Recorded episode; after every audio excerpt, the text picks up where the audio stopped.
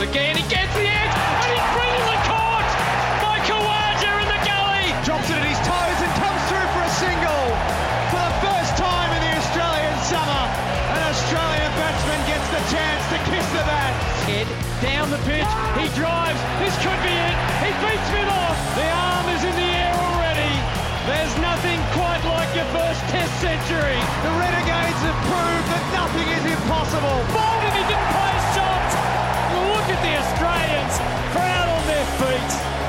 Test cricket. Covering cricket across Australia and right around the globe.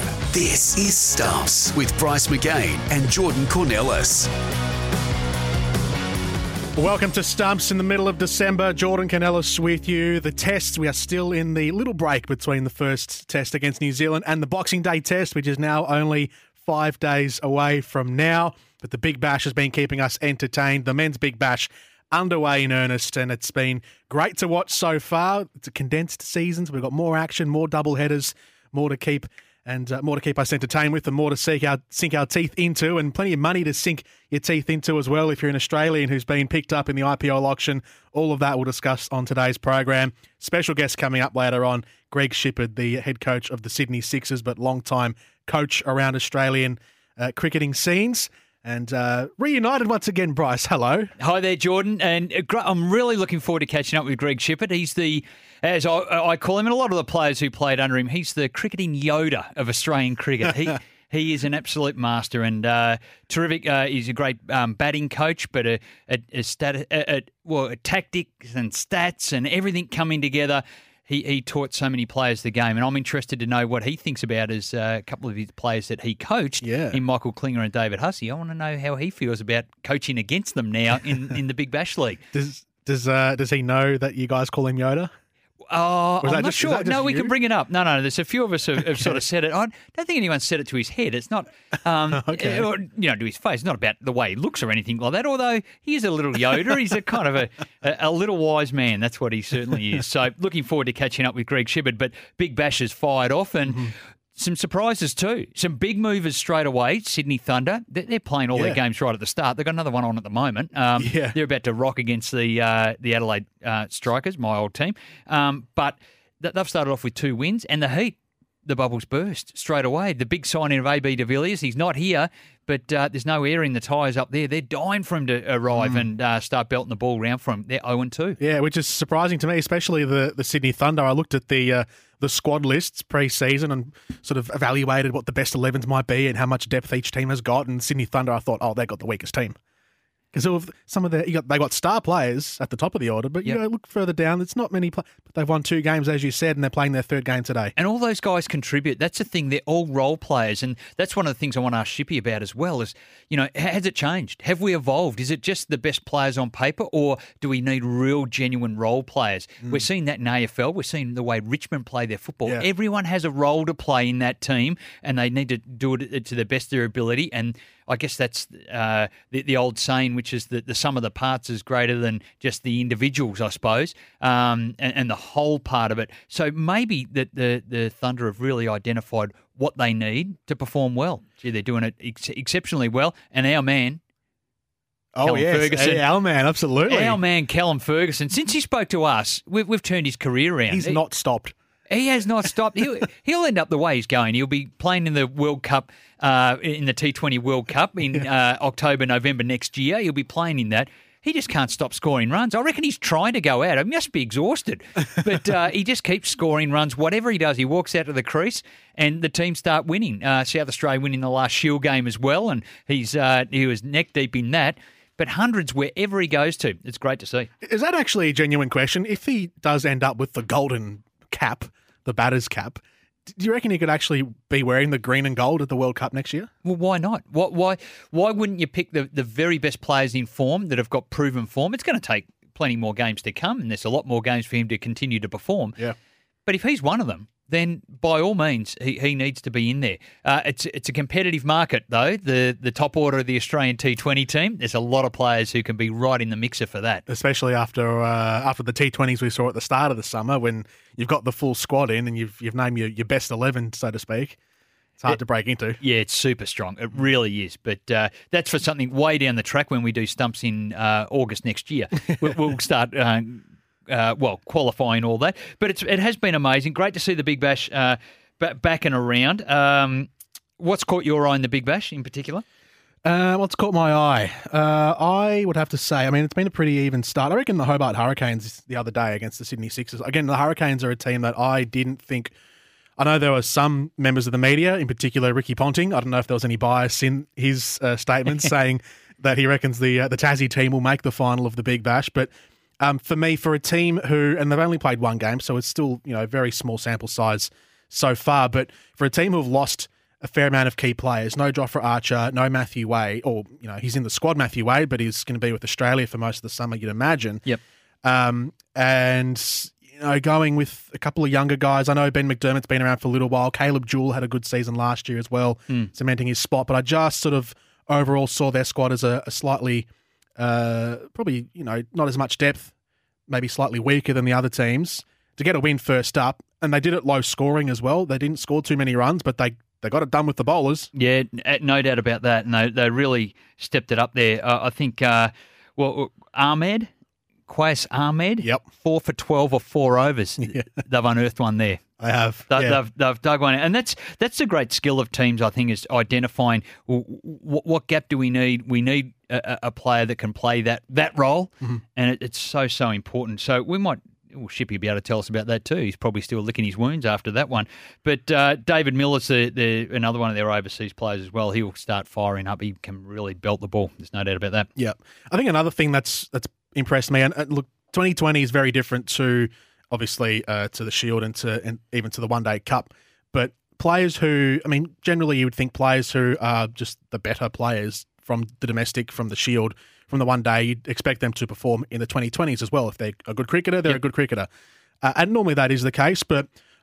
The amount of players, again, only the start of the season, but the amount of players who might be considered sort of middle of the rung players in the Shield or in the one days who have taken the step up to become good players in the BBL, to become key players in the BBL, uh, has really impressed me and sort of heartwarming in a little way to see these guys, you know, make their names. And I'm thinking in particular Josh Philippe in the first game uh, Yes. for the Sydney Sixers. Was A pla- outstanding. Yeah, absolutely. A player who.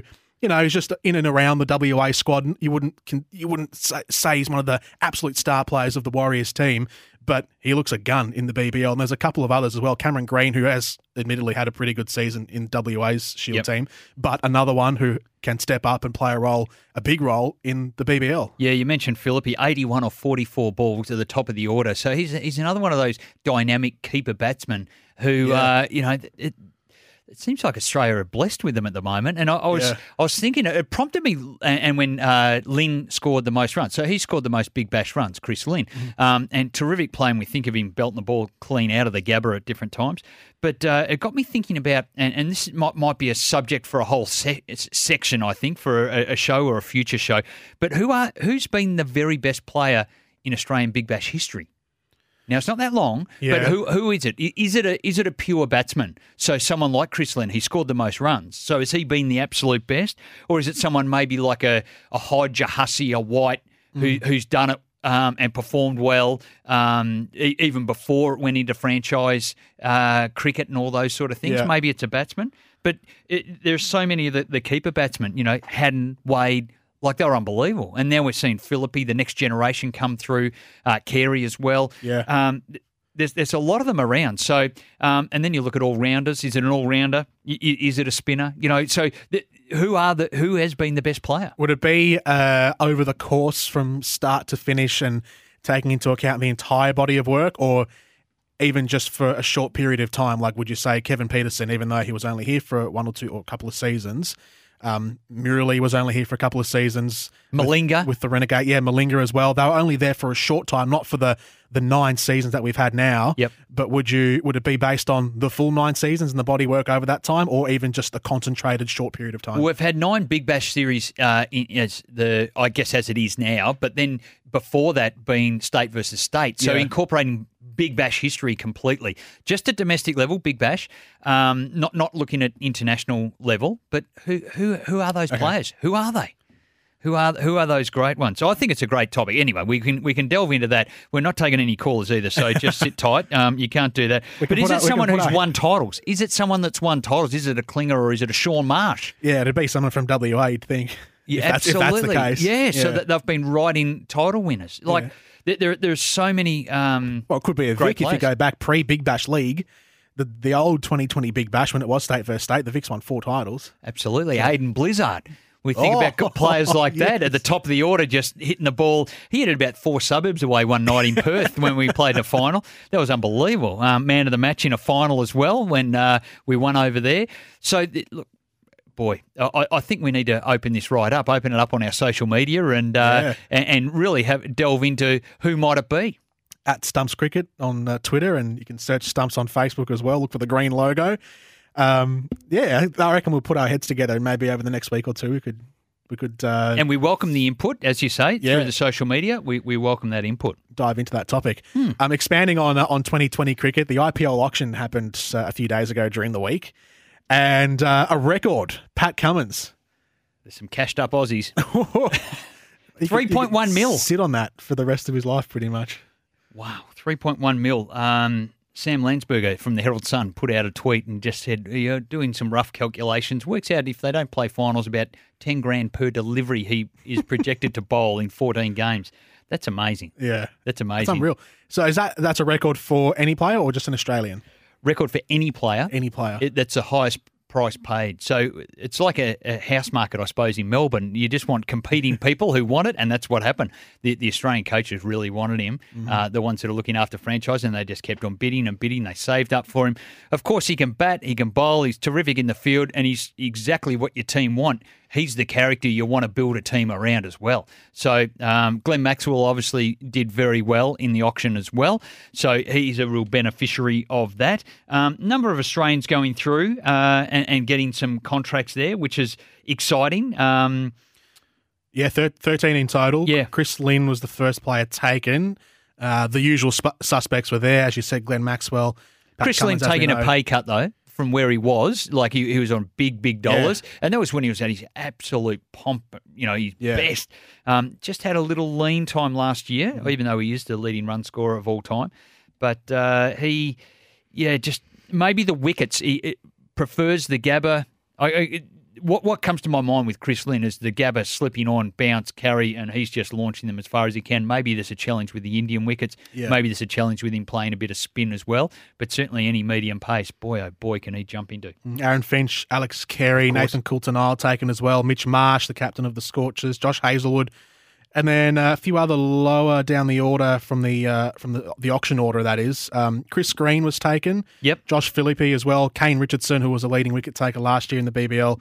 Marcus Stoinis and also Andrew Tye. So, uh, not too many uh, question marks, but Chris Green, Yeah, well, I think that's a great move. good move. I think he's been fantastic. I think he's so underrated. Mm-hmm. His execution, so he tall, can can jam a Yorker in from a spinner's point of view. I Yep. I think it's I I think it's a really really good smart move. I, I, I really like it, and he- he'll benefit from bowling over there at times. They're really flat wickets generally, but sometimes as the, the series wears on and later games, it can really bite. They can be really dry wickets, so he could bowl into the wicket as well. I think it's a good move, and again, it's a role player. They Yeah. the, the franchise wouldn't have a player like that. We need someone who can do that. It's a spin up. Let's lock him in. Excellent stuff. We'll take a break here on Stumps. Jordan Kounelis and Bryce McGain with you later on in the show. We might have a quick look ahead to the test because between now and our next episode, the Boxing Day test would have started. So time to give it a bit of a preview, I think, Bryce. But Best do that. yeah, after this though, we'll chat to uh, Greg Shipperd, the head coach of the Sydney Sixers in the Big Bash League, but long-time coach around Australian cricket, particular in particular with the Victorians. Uh, so old mates linking up here on the uh, on Stumps. Bryce McGain, his former former mentor, and Greg Shipperd coming up next here on Stumps. Jordan Kounelis and Bryce McGain with you. You're listening to Stumps, your weekly update for everything cricket. Welcome back to Stumps here on on uh, on all around the country, not on any particular station. Bryce McGain and Jordan Kounelis with you. Good to be here with you this afternoon as uh, we uh, continue on talking about the Big Bash and uh, joining us on the line here on Stumps. Hopefully, we've got him there. Greg Shipperd, are you there? Yes, yeah, good afternoon. I'm in the middle of a southerly buster in, in Sydney here. It's uh, Jordan Canellison, one of your old uh, your students, Bryce McGain, who's with me. Hello uh, to you, Bryce. Say hello to your old coach. Shippy, great to be chatting with you. And we catch you in transit at the moment. Uh, whereabouts exactly are you? Just landed in Sydney out of Alice Springs, and um, it big southerly buster, smoke everywhere. Um, yeah, tough conditions. Dangerous times too around uh, Sydney and all that. Uh, is, is everyone safe? I guess in your squad, um, they're, they're from all around the region there. Well, we did survive yesterday, Bryce, so that was a really pleasing. It was 42 degrees, extremely hot and uh, difficult conditions for both sides. And cricket being what it is, um, we're chocolates one one game and boiled lollies the next. So that was yesterday. Greg, uh, what have you made of your, your, two performances so far? The, the first game uh, that you played in the season against the Perth Scorchers, the, the star of the show, um, Josh Philippe at the top of the order. Everyone was talking about him after that game, but then um, yesterday against the Hurricanes um, didn't quite go the way you wanted with the uh, with Qais Ahmed, the spin bowler of, of Hobart, doing the job and, and, cleaning you guys up. Unfortunately for you, but mixed results to start the season from the two games. Yeah, that's very typical of T20 cricket. Is uh, the nature of the game. You, you, you just can't rest on your laurels. You need to play good cricket consistently. Um, and terrific first game, as you've suggested. Mm. Uh, yesterday, I was thrilled with our bowling effort to drag um, the, the, Hurricanes back eight for 51 at the back end, but you know, that should have raised some concerns with our guys that the pitch was quite difficult to bat on. And we rolled the risk dice too often uh, with our key batters, and uh, you know it was a disastrous uh, collapse in the middle of the order and very, very disappointing. So is that just around decision making, or did the pitch actually have something to do with it, where they just tried to get on top of it and maybe get some some easier runs uh, by going a little bit too hard? Oh, one for 47. We were beautifully placed. Um, just the next couple of batters needed to get us to 90 with just some astute cricket and didn't. And rolled that, as I said, rolled the risk dice, didn't manage their innings well enough. Um, and what happens in this competition if your team's playing quite well, your lower order don't get many hits. So they played like they hadn't had many hits, and uh, against a, a lively little leg spinner who bowled and landed the ball beautifully. Um, you know, he, he was all over us. Next time, what would you expect your players to do? I'm sure you would have shared a bit of wisdom with them after the game. Yeah, no doubt. We uh, we had a, we had an interesting conversation, and it was it was robust, but it was to the point, and it needed to be said. So um, you know that we, we're happy to roll like that. Captain was particularly good also in that circumstance. Greg, what what do you do? So you mentioned before, you know, if you're top order or if you're batting well, your top order normally stays in for most of the match. The bottom order doesn't get a go. How do you try and um, combat that or counteract that through the course of a season? Do you look to maybe rotate the order from time to time to let the lower order come up and maybe come in one or two spots higher, or do you try and just stick with your guns anyway and just hope that they've practiced well enough? If we were two or three, you know, wins in the first three or four games, then perhaps you can play that game. But uh, again, we need to make sure that their training and preparation, you know, they're really focused on the challenge and don't waste the ball in the net. So, Shippy, has uh, has the Big Bash changed? Like, obviously, we're into the ninth version of uh, the franchise Big Bash, and, and you coached uh, clearly with the, the Bush Rangers before that, winning four yeah. out of the first five titles. Has the game evolved so much now, uh, and and what changes have you seen? I just think that the, the, players are, you know, understand the challenges of the game better. Even though you would suggest, suggest yesterday we didn't look like we had, mm. The, the batsman at the top of the order, the, the attacking nature is, is is beyond what it was when it started, and and the bowling groups I think are a lot cleverer, uh, just in terms of their matchups, in terms of their balls that they want to deliver to shut batsmen down. Uh, you know they they're doing a great job from a bowling point of view. So I think there's been great advances there. Uh, batting 360 degrees, hitting as we're seeing teams, you know, prepared to roll that sort of dice from ball one. Have you evolved your coaching as the game has changed? Because you, you are primarily now a a T20 uh, head coach. Mm. So have you evolved how you go about it? Um, you know, I'm, I'm, sure back in the day with the Bushrangers, you'd probably say step and hit it straight down the ground. But uh, as part of your throwdowns, are you getting the guys to paddle and sweep and, and oh, ramp yeah. and things yeah. like that? Yeah, absolutely. You know, do you need to move with the with the times, and and that's where the game's at. And we're you know we've got 120 balls to score, and you know 80 80 scoring shots is the minimum these days to be successful. So you need to have the players of in a frame of mind to be scoring and finding ways to score every ball. So um, you know we encourage that, and uh, the cricket is still all about fundamentals, being able to deliver uh, the stroke or the ball that you want to bowl and get it in the area and to match the field that you're setting. So you know there's there's cat and mouse going on all the time.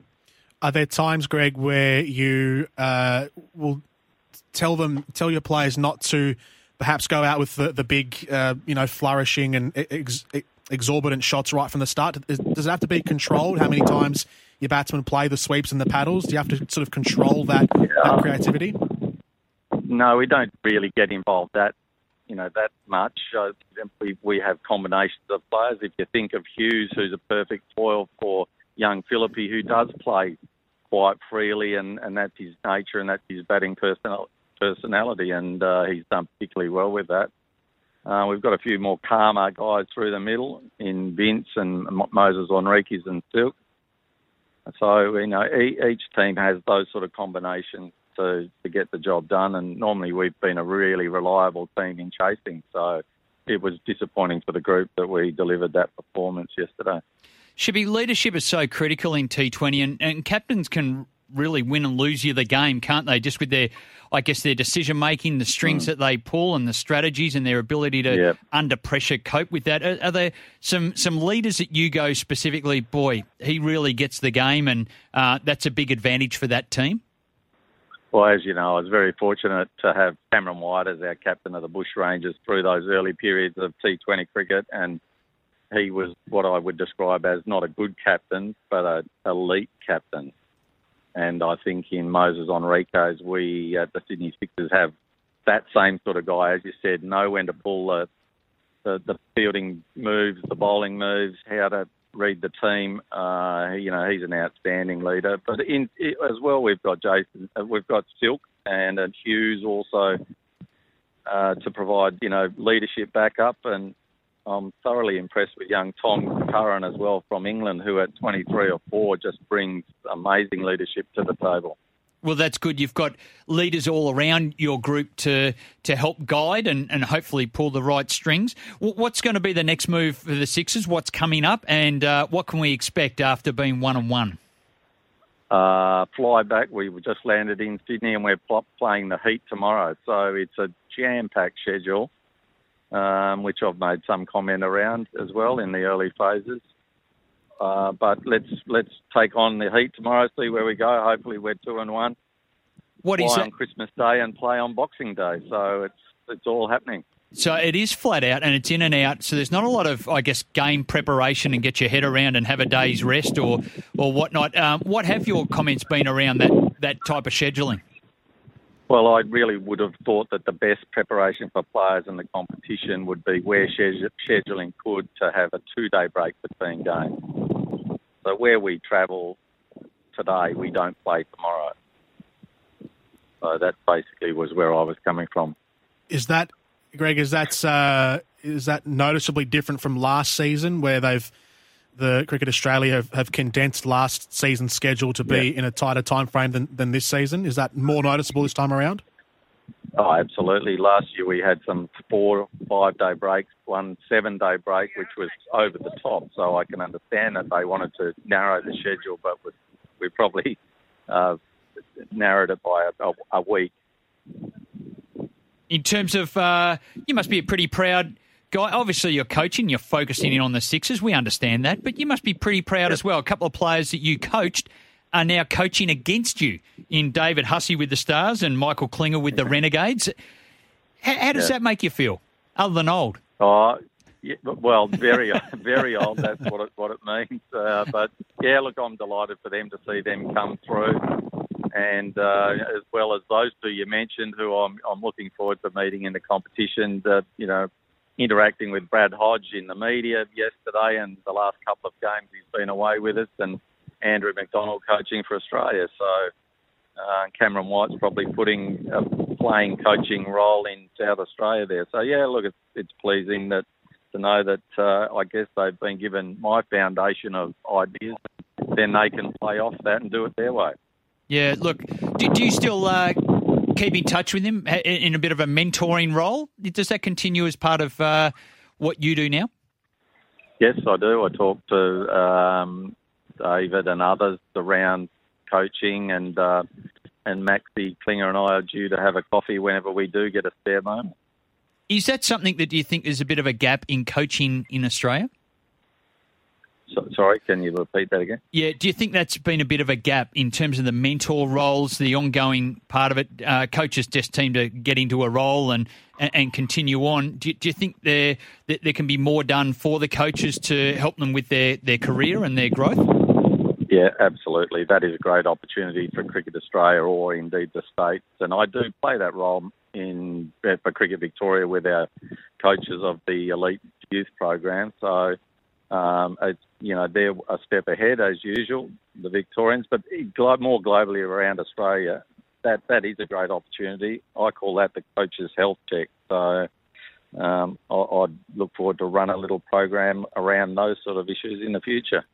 Greg, are there opportunities for coaches to um, come into assistant coaching roles and have a, a, major impact? I know with footy, for example, and footy might be a bit overkill because it seems like there's 10 or 20 coaches in a coach's box in an AFL match, but do the coaches in cricket, the assistant coaches around the state teams and the 2020 teams, do they have maybe the same impact and input as what other sports might have? If the head coach is a wise head coach, then they have a massive impact. So, you know, I'm very pleased with Andre Adams as our bowling coach up here and Gavin Twining, uh, from a batting point of view, have, have a super impact with our players in preparation and also yesterday in strategy break. How do you go about selecting your coaching staff? Uh, well, I, I, I, again, up in New South Wales, there's some coaches that were in the system up here who were in, I was encouraged to use, and I was pleased to use them. So um, you know, I'm essentially using a New South Wales based coaching panel. That makes a lot of sense. Uh, how does this sit with you, Greg? You've got enormous respect around Australian cricket. Um, are you comfortable with the title of Australia's cricket Yoda? as in the wise person to actually implement and lead the players. How do, how do you feel with that? Uh, oh, well, I'm not sure how to feel about that. I, I'm happy to just share, I guess, my experiences. Um, I guess I started in 1977, 78 at this first class level and still chugging along. So I've, I've seen every generation and lots of decades. So, um, you know, I'm, I'm, I'm happy to continue to provide, you know, ideas and advice to whoever wants to listen. Greg, are you able to hang on the line? We need to get to a break. Would you like to stick around and have a, a bit of a broader chat about Australian cricket after this? Um, I'm in a difficult situation at the moment, so um, I'm in this.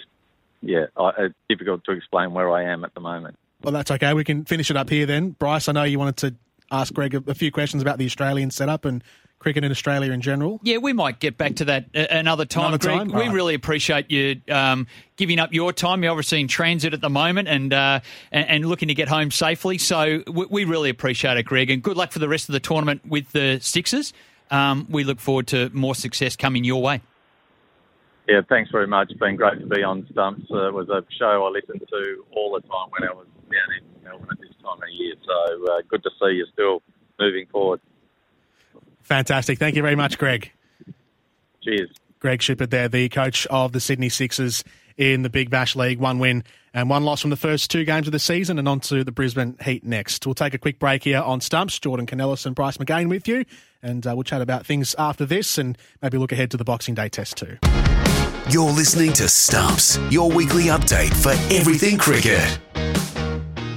Welcome back to Stumps here. Jordan Kounelis, Bryce McGain with you. We've uh, been chatting Big Bash League all afternoon so far here on Stumps, and we'll preview the games a little bit later on. But we'll also preview Boxing Day now, Bryce, because that's coming up in five days from now. And probably the biggest test of the summer. Um, and there's a bit to to get sorted out, I guess, with both teams having a couple of niggly injuries. Uh, one already confirmed for Australia. We know Josh Hazlewood from the previous tests would be ruled out for this, so definitely one change for the Aussies, and perhaps another one for one or two for the uh, for the Kiwis with uh, Lockie Ferguson's injury and maybe another bowler or two.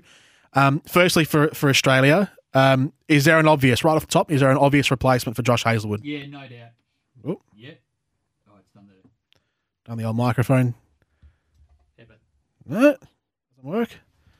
You unplugged your mic, Bryce. back here, Done. I'll swing my mic around. Here go. Answer the question. Not sure what I've done there, but uh, look, I think eh, obviously it's James Pattinson uh, for the MCG. Uh, he, he's absolutely outstanding uh, and has been at the at, at the MCG all all for the Shield games this year. So he's an obvious uh, choice there. I think with Peter Siddle coming into the squad, just a bit of cover there, just to make sure that Pat Cummins, because he's had a heavy workload, and also uh, Starc will be okay. There's no way that they're going to put their hand up and say, I need a rest from a Boxing Day. So it is the biggest test uh, in Australian summer. It's the biggest test around the world. This is the one that every player wants to play. Every international wants to be part of the Boxing Day test. And I have no doubt that James Pattinson will be the only change for for Australia. Was it an obvious change for uh, for Victoria to? Oh, sorry, for Victoria for for um, Justin Langer to bring in the Victorian bowler Peter Siddle for for the uh, for the MCG test? Was that? I mean, he said it was the obvious choice. He's got the, the runs on the board, I suppose, from from an Australian uh, perspective, having been in the team for for the Ashes. So was that the obvious um, the obvious choice to bring him in for that extra cover? Yeah, no doubt about that. Uh, that, that it is an obvious choice there, but uh, for the New Zealanders, look, they've they've got some challenges as well. But what it does allow them to do is have Trent Boult come back into the team. He was just a whisker away from playing over in Perth.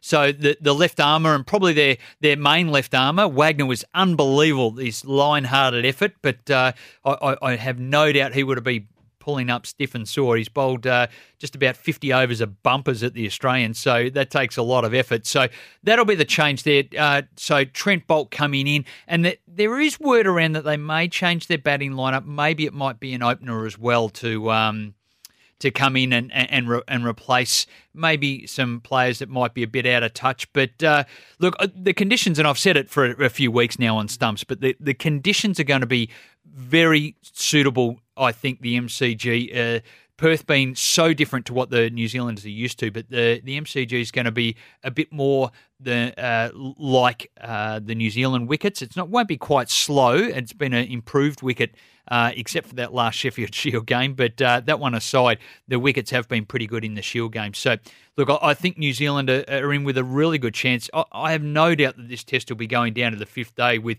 probably both teams able to win at that stage. So how do you reckon the how will it behave the MCG wicket then? Well, the key the key to the wicket is uh, that. Well, obviously they tried to juice it up a little bit and see how much moisture they could allow in it uh, for the last Shield game. But the previous two Shield games that Victoria played there, there was some real bounce. There There was some seam. Uh, there was some really good, uh, I, I guess, cricket conditions out there. The the Queensland versus uh, New, uh, the Queensland versus Victoria game went right down to the wire. That went down to the last session, the last hour, uh, and there was a result there with Queensland getting over the line. And the New South Wales game uh, was equally as good. Uh, in terms of the wicket and the way it performed, so look, and that game was a draw just because there were so many overs lost on the day three. So look, I'd suspect that uh, it, it will be a, a terrific wicket uh, if the bowlers um, put in. There'll be plenty of uh, movement there for them. It might, with the hotter weather we've been experiencing around Australia, it might dry out a bit as well. So day four, day five, the spinners will come into their own for sure. The New Zealand side, Lockie Ferguson, will miss the, the rest of the series. It appears. Um, I don't think he had that great of a test in on uh, in Perth. He came in his you know his first test debut was a bit wild, maybe uh, battling with a few uh, a few nerves. Um, did what did you make of, of his first test? Firstly, and, and who will be in line to replace him? You reckon for uh, for Melbourne? Well, certainly Trent Boult comes into the line there. And look, I don't think they lose anything with that. They wanted to bring some firepower in, obviously, someone who can bowl 140. Trent Boult can really get it up there high 130s, can be sometimes over 140, but his ability to move the ball and he'll get some seam and bowling. His experience will put the ball in great areas as well. So I I think it, it, it, it as much as they, they would love to have someone there bowling express pace and really uh, challenging the Aussies, uh, I don't think they'll be too disappointed to have Trent Boult in the team. So how do, how do both teams approach this test then? So what what does Australia does that, Australia change anything in how they approach it? Obviously, it's a different wickets, so there might be some change there. But um, is it is it, are we going to see you know markedly different cricket? Look, it, it not necessarily. I, I think uh, you know. I think with what we've seen so far this summer, Steve Smith uh, in the tests has uh, probably underperformed. So I, I, shudder a little bit for New Zealand in that Steve Smith might settle his way in. He loves bo- Boxing Day test matches. He loves scoring hundreds at the MCG, as does every player, really. And I guess another question is, you know, Marnus Labuschagne, can he continue scoring hundreds the way he has? Three in a row? Can he be four tests in a row? He'd love to be able to do that at the MCG. In the form of Dave Warner as well, like, has just been sublime at the top of the order, 330. Uh, just exceptional batting by him. So, look, I, don't think there'll be too many changes for Australia in terms of the, the way they want to go about it. They'll want to bat big. They'll want to bat um, safe and sound, I suppose, uh, as well, because uh, th- th- as I say, there will be some seam, um, which is a bit unusual for the MCG, but there will be some movement there. So, look, it's it's going to be a ripping test match, and there's nothing better than the the, the, the Boxing Day test in Melbourne. A huge crowd on Boxing Day, but it continues on day three. Uh, you know, day three, day four. There's still thousands and thousands of people. Um, you know, the Melbourne public really do get behind it. It is a showpiece of the uh, the cricket in summer. I was a little bit. Um, I was a bit taken aback, I think, by the criticism of Travis Head and the just even just the floated possibility of him being dropped for the rest of the series. I know some people were saying that. Uh, some people were saying, "Oh, Justin Langer might be considering." Dropping Travis Head. He made a 50 in Perth in the first innings. He was the second highest scorer for the Aussies. He's got a pretty good average. He's batted not bad in in tests, and I think he's part of a even if he's not the absolute highest run scorer in the t- in the team, and he's not.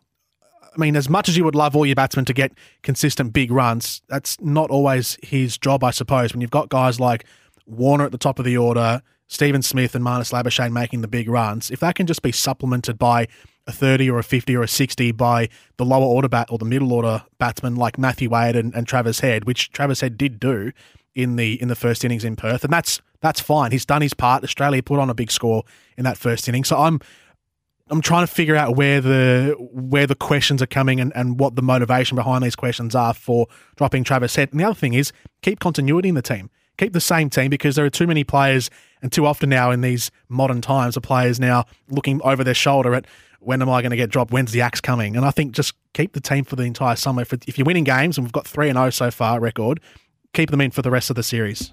Yeah, Jordan, you're spot on, and I think that's so important. Is that the the, the security that the players feel as they feel part of the team. Uh, we saw Marnus Labuschagne; he didn't have to go and play for Australia A before the first Test uh, that was played in, in Australia. He came back from the Ashes; he was guaranteed you're going to be playing, you're going to be batting at three for Australia, so you'll be fine. Just go ahead and do that. So he played a, he played all the rounds of Shield cricket, but he didn't have to go through that that batting group that was playing for maybe one or two spots. He was just assured of a game, and I think that gave him him a lot of confidence that people believe in him. And I, I, don't think that can be underestimated, the, benefit that can have in performance of players.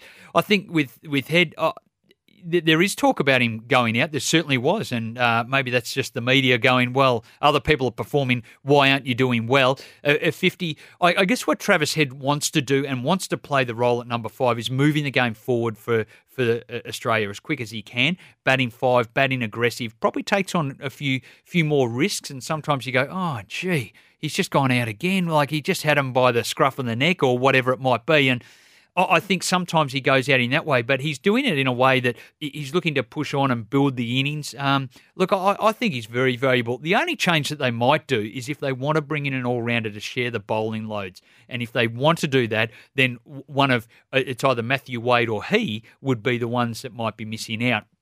I can't imagine Labuschagne going up and opening the batting. So they'll, they'll, definitely stick with Burns and Warner, Labuschagne at three, Smith at four, and then that, that five and six role, if they wanted to bring in uh, some bowling cover, then that might be the case. But with Nathan Lyon doing so well, Labuschagne can bowl some leg spin. They've got enough options to to mix it around, I think. Uh, to to cover any extra overs that we might have for uh, you know the, the old school all rounder, which we use, we were trying to find with Mitch Marsh for a lot of overs. But really, you only bowl six to eight overs uh, maximum in an innings. I think we can cover that with other with other options. Stumps here, Jordan Kounelis and Bryce McGain with you. We'll come back on the other side of this and uh, we'll preview a bit of what might is uh, what is in store for the Big Bash over uh, both today and the next coming days here as we uh, get the Big Bash season underway in earnest. This is Stumps coming back after this to wrap things up. You're listening to Stumps, your weekly update for everything cricket. Welcome back to Stumps as we wrap things up this afternoon. We look ahead to the Big Bash action coming up, and uh, one game live at the moment, one game coming up later tonight. But the match on right now, Bryce, uh, the Adelaide Strikers, after two and a half overs, find themselves two for 14. Their, uh, their import, Philip Salt, out for a five ball duck. Not a great way to start his not account. A, no, not for my strikers. Uh, so yeah, struggling along there, but things could change pretty quickly. We know that with T20. So it's a it's Sydney Thunder home game. It's at Manuka tonight. Uh, and then there's a late game on as well Perth Scorchers and Melbourne Renegades. Renegades looking to bounce back. Absolutely, yeah, and they need to. And then I, I think they can too. Look at their, their batting depth. They've got star players all the way through Aaron Finch, Shaun Marsh, Tom Cooper as well. I mean, that this is a team that should, the reigning champions, you would imagine, should do well. Yeah, Sam Harper at the top of the order as well is pretty dynamic. So uh, look, I, I really like the Renegades for the tournament, but uh, it, it look it's it's hard to pick it. And early on, we, we see these things so so often. Teams drop off. Uh, like the Heat have done, they're 0 and 2, but there's no doubt when they play their next game, they're playing the Sixers uh, on uh, tomorrow. They're playing Sydney Sixers at their SCG tomorrow. There's every chance that the Heat will bounce back just out of nowhere and, and get back on top. Um, we spoke to Greg Shipperd before. He's uh, yeah a, a bit melancholy after uh, th- their performance, I suppose, uh, in how they went uh, in at Alice Springs. So he'll be looking to bounce back. And the Melbourne Stars they play another game tomorrow as well. They're playing the Hobart Hurricanes, and that's in Moe. Yeah, regional. A regional game in Moe. So the Ted Summerton Reserve in Moe will be absolutely heaving as the Melbourne Stars and Hobart Hurricanes get down there. I don't mind the initiative for the Big Bash, and they've done it a bit already to go into some uh, regional or remote places. So we had the Alice Springs game yesterday. There's a, a, a Canberra game today. Not that that's regional, capital city, but uh, Moe as well. Geelong a couple of times. I've gone to the Gold Coast. The Brisbane Heat have moved moved a few of their home games to the Gold Coast. I like the spread. I don't mind the spread. No, I like it as well. And on Monday, the Adelaide Strikers at home to the Perth Scorchers at the Adelaide Oval. That will be a huge one leading into Christmas. I'm sure that most people in Adelaide would have wrapped things up. Uh, for the for the I guess their Christmas break and all that sort of stuff, all the kids can turn up. It's a great lead into Christmas. So that will be and there's nothing better, I can tell you, than the Adelaide Oval packed supporting the strikers. It's a great feeling. What was what were your predictions for the Big Bash before I uh, before we say goodbye? Oh, it's a bit boring. Isn't it? I, I think the Renegades are there. I like the strikers list. They're they're Yeah. a really strong list. I love and, and Greg Shipperd touched on this as well. Cameron White. He is an elite leader, an elite knowledge about it. Not just a good captain, an elite. So he's world class. He's going to make a big difference in there, not only with his performance himself, but what he can add in terms of that leadership. In uh, 20 seconds, Bryce, will we see Steve Smith, Josh Hazlewood, and all play in the Big Bash for those who are contracted? Highly unlikely, I think. It's been a heavy workload for them. I think it's unlikely. Pat Cummins isn't playing any Big Bash cricket. He's having a break in amongst the tests, even though he is the highest paid ever IPL player. Excellent stuff, Bryce. We'll do it again next week, and uh, we'll be in the middle of the Boxing Day test by then. It's going to be huge. Good on you, Jordan. See you next week.